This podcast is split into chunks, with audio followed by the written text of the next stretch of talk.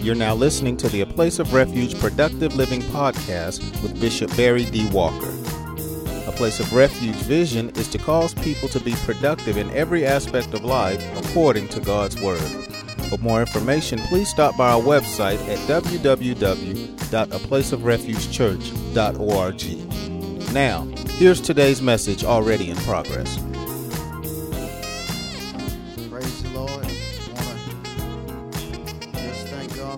Everyone that may be tuning in and want to just put you in remembrance that today is the day that we celebrate the death, burial, and resurrection of Jesus Christ, uh, specifically known as Easter.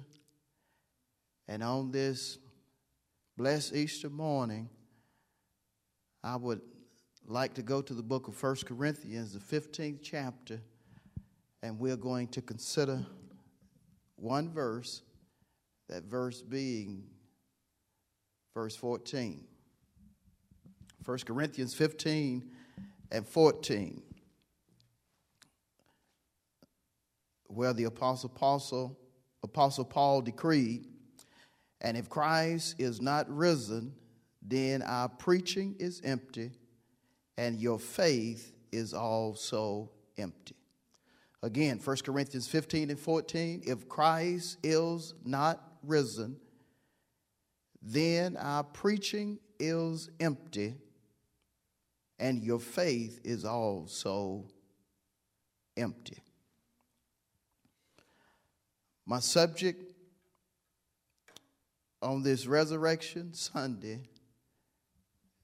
is simply empty if Christ did not rise. Empty if Christ did not rise. Figuratively, empty means no value, worth, importance, or significance. Again, no value, worth, importance, or significance. Figuratively, when a person is empty, it says about him or her that he or she does not have the capacity or ability to fulfill his or her purpose. Breaking it down, if you are empty, you cannot fulfill the ministry that God has ordained for you to complete. If you are empty, you will not prosper in life. If you are empty, you will not live according to the written and reveal will of God. And when it comes to empty in one aspect, I want you to consider the power of words in reference to empty. Again, the power of words in reference to empty. And keep in mind, Proverbs 18 and 21 decrees death and life are in the power of the tongue of words. And he who uses it or loves it shall eat the fruit thereof. We have to be careful, especially when someone is speaking words into our life that are empty. Let's just consider what the Bible has to say in reference to empty words. I want to first go to the Old Testament, to the book of Job. The book of Job is right before the book of Psalm. The book of Job. And want to consider one verse in Job 21 in reference to what Job said to to his quote unquote friends. Job 21 and 34 says, How then can you comfort me with empty words, since falsehood remains in your answers? Job, here in the text, reveals that empty words will not comfort you. Empty words will not comfort you. To comfort literally means to strengthen completely. So if a person is speaking into your being empty words or words that have no value, you're not going to be strengthened. You're not going to be built up. You're not going to be edified. You're, you're, going to be hurt or destroyed if you allow empty words to become a part of your being. That's the reason it's imperative for us as Christians to never allow somebody that is talking in contrast to the written and revealed will of God to speak into our lives empty words. Again, because empty words will not make a situation better, it will only cause the situation to become worse. And I'm to the point to where it does not matter the relationship I may have with a person. It does not matter if the person is a professional. I refuse to sit and allow somebody to speak into my life empty words. And I pray likewise as a child of God that you will not allow a person to speak into your life words that have no value, words that have no worth, words that will only make you worse. But let's take it further. Let's go to the book of Ephesians and let's consider one verse in chapter 5. The book of Ephesians. And, and again, we're going to consider just one verse in chapter 5. That verse being verse 6. Ephesians 5 and 6. Now, this is what the Apostle Paul said to the church at Ephesus, and what we as Christians need to adhere to as well. Paul said here in Ephesians 5 and 6 let no one deceive you with empty words. For because of these things, the wrath of God comes upon the sons of disobedience. Empty words are deceptive. But notice, Paul even went so far as to say that, that empty words can affect children of God who allow such to become a part of their being. And when we allow someone to deceive us with empty words, the wrath of God comes upon us simply because empty words will cause us to become disobedient or breaking it down, empty words can cause you, child of God, to think, talk, and do in contrast to the written and revealed word of God. God can be telling you one thing, but a person with empty words telling you something else. And so, in in spite of what God is revealing, in spite of what He is saying, you make the choice as a free moral agent to follow empty words. And then God's wrath comes upon you. And remember, according to the scripture, it is a fearful thing to fall into the hands of an angry or a living God. The one person I do not want to be upset with me is God. That's the reason, again, I, I, have to make sure that I'm not around somebody that's talking something that is against or in conflict with the written and the revealed will of God. And something I say to you often, and, and, and, I'm going to say it even now the safest place to be and the best place to be is in the will of God. And so again, Paul said, Let no one deceive you with empty words.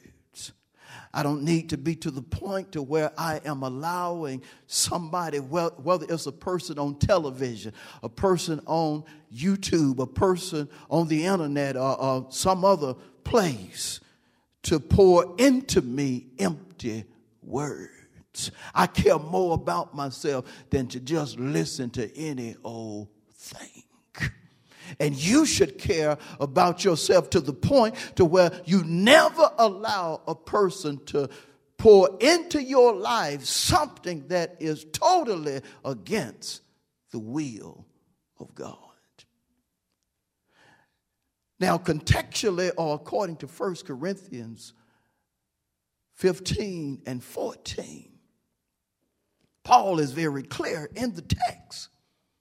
Again, he states here if Christ is not risen, then our preaching is empty. And your faith is also empty. There are people that say Christ didn't come to earth.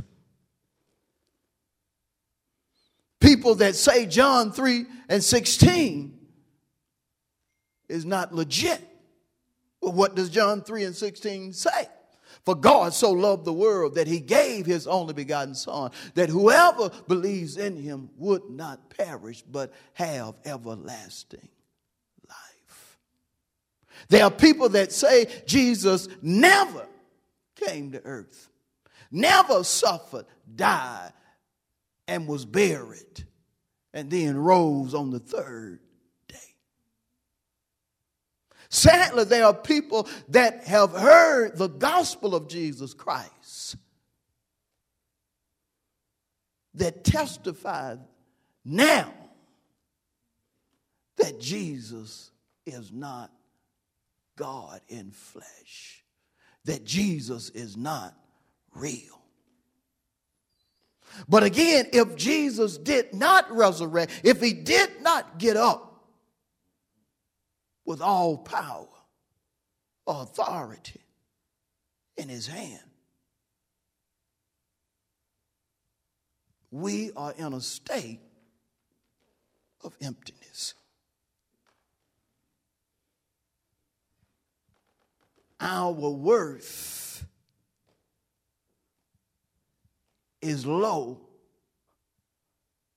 a non existent especially those of us that testify that if it had not been for Jesus, we would still be wrapped up, tied up, and tangled up in sin. Especially for those of us that testify that God delivered us when we couldn't help ourselves. We are empty and we might as well stop saying Jesus is real if he did not get up. I need to stop saying from the pulpit that can't nobody but nobody but nobody but nobody but nobody do me like Jesus if he did not get up. But Paul takes it further here in 1 Corinthians 15 and 14. He says, if Christ did not rise, number one, our preaching is empty. Every revelation that God gives his preacher based upon the written word of God is of no value if Christ did not rise. It's no sense in me proclaiming the gospel of the good news if Christ did not rise, because if he did not rise, the gospel is false. If the gospel is false, that means Romans 1 and 16 is false.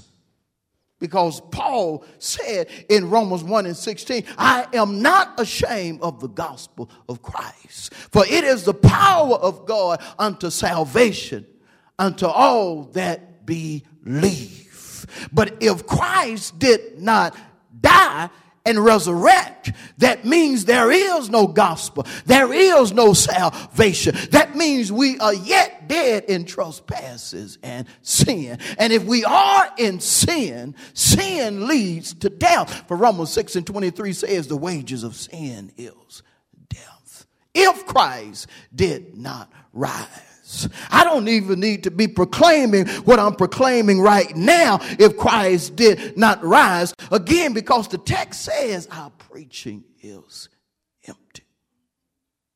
No sense in me proclamating the truth if Christ did not rise.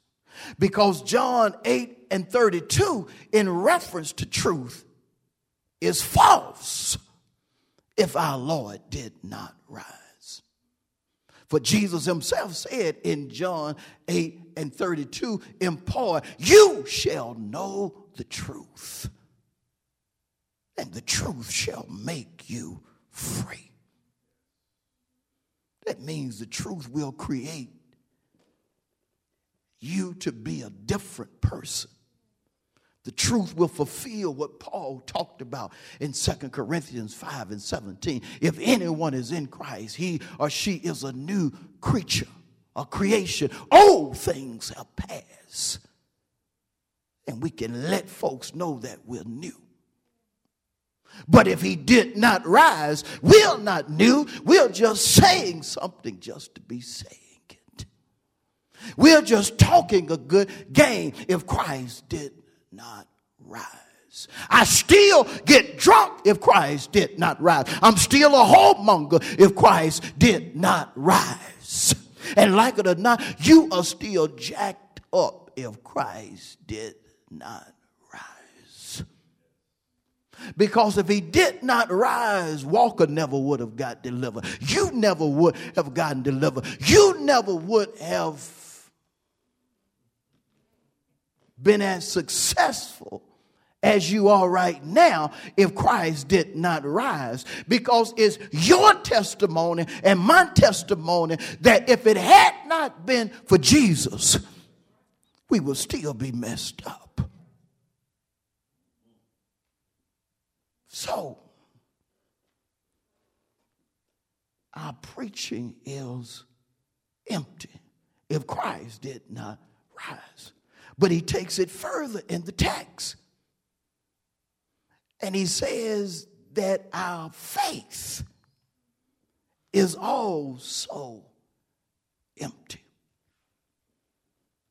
Our faith has no value if Christ did not rise. Hebrews 11 and 1 says, Now faith is the substance of things hoped for, the evidence of things not seen. Goes on to say, For by it the elders obtain a good testimony. But if our faith is of no value, the elders did not obtain a good testimony.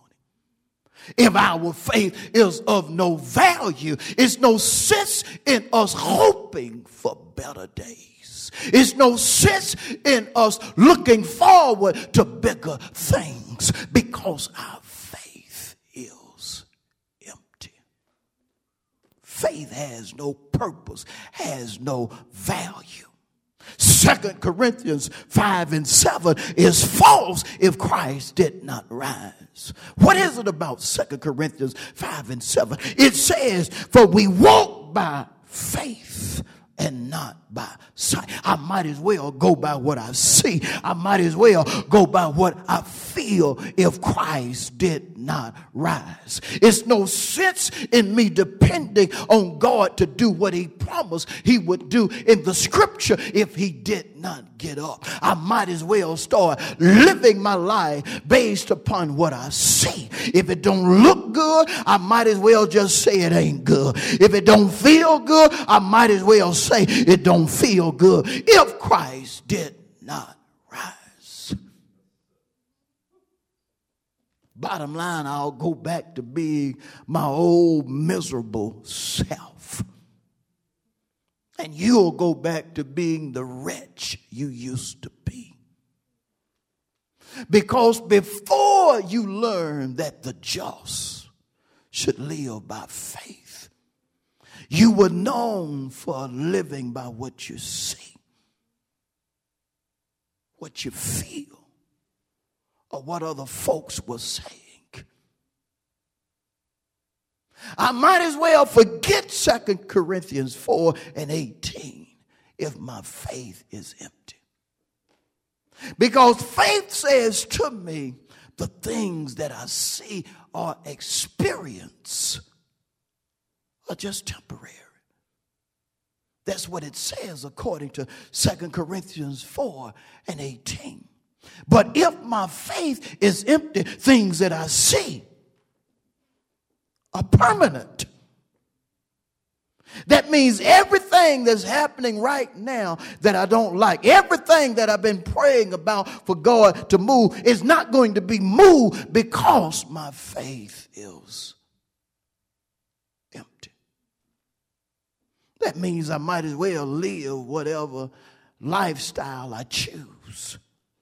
Because according to Romans 1 and 17, the just shall live by faith.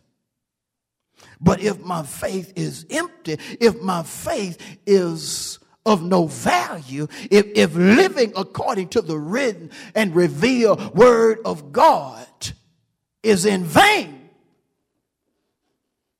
I might as well go get me a drink. Go snort me a line of coke. Or maybe shoot me some heroin because my faith, this living according to the word of God, is not legit if Christ did not rise. That means I'm still doing dumb stuff. I'm not really a preacher if Christ didn't rise. Because I became a preacher according to faith. But his faith is empty I'm just a jackleg.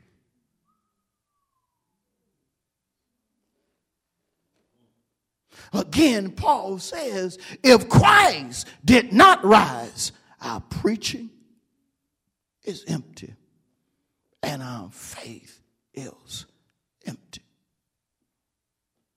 In my conclusion, my preaching is not empty and your faith is not empty. I can validate according to the scripture that my preaching is not empty and your faith is not empty. But more so than that, it can be validated by your own testimony. According to your testimony, according to your lifestyle, you would still be in the hole you were in if Christ hadn't pulled you out of that hole. Nobody has to convince you that the Lord is real. You know He is real because it was Jesus that changed you for the better. That's the reason the book of Revelations tells saints of God that we overcome because of our testimony. It's because of what I know Christ has done for me that, that I can testify that he is real. Thank God for the written word, but I know personally that God changed me for the better. Thank God that you study the word, you read the word week in and week out, but you know for yourself, child of God, that Jesus is real. You know that if it had not been for him, you would still be doing that dumb stuff. You would still be doing things that you love to do simply because Christ was not a part of your life. But the only reason you stopped, the only reason you gave up what you enjoy is because Christ presented to you something better. And when Christ dropped in your life better, you hadn't been the same since. That's the reason you know he's real. That's the reason you know he didn't only come to earth, but he suffered, he died, he was buried, and he resurrected, and he rose with all power, and he turned around and he caused that same resurrecting power to affect your life for the better. That's the reason you don't think the way you used to think. You don't talk the way you used to talk. And you don't do things you used to do. That's the reason your own family members are amazed at how far you have come and how much God has blessed you. That's the reason they are amazed because they know when they look at you, they don't see the same person you used to be. And the only reason that is so is because Jesus resurrected. That's the reason, despite what you're going through right now, you have to know that if the Lord delivered you from the person you used to be with his resurrecting power, that he's going to do likewise in our day and time. You can never allow yourself to lose focus on what God has said, on what God is saying, on, and on what God is going to proclaim. You can never allow yourself to get off course, knowing that God is our omniscient guide. And according to the book of John 16 and 13, He is going to guide us not just into some truth, but into all truth. Don't allow what you feel, don't allow what you see, don't allow what you hear to dictate to you what you should or should not do. Because if God raised you up, if God has brought you thus far, He's going to continue to guide you.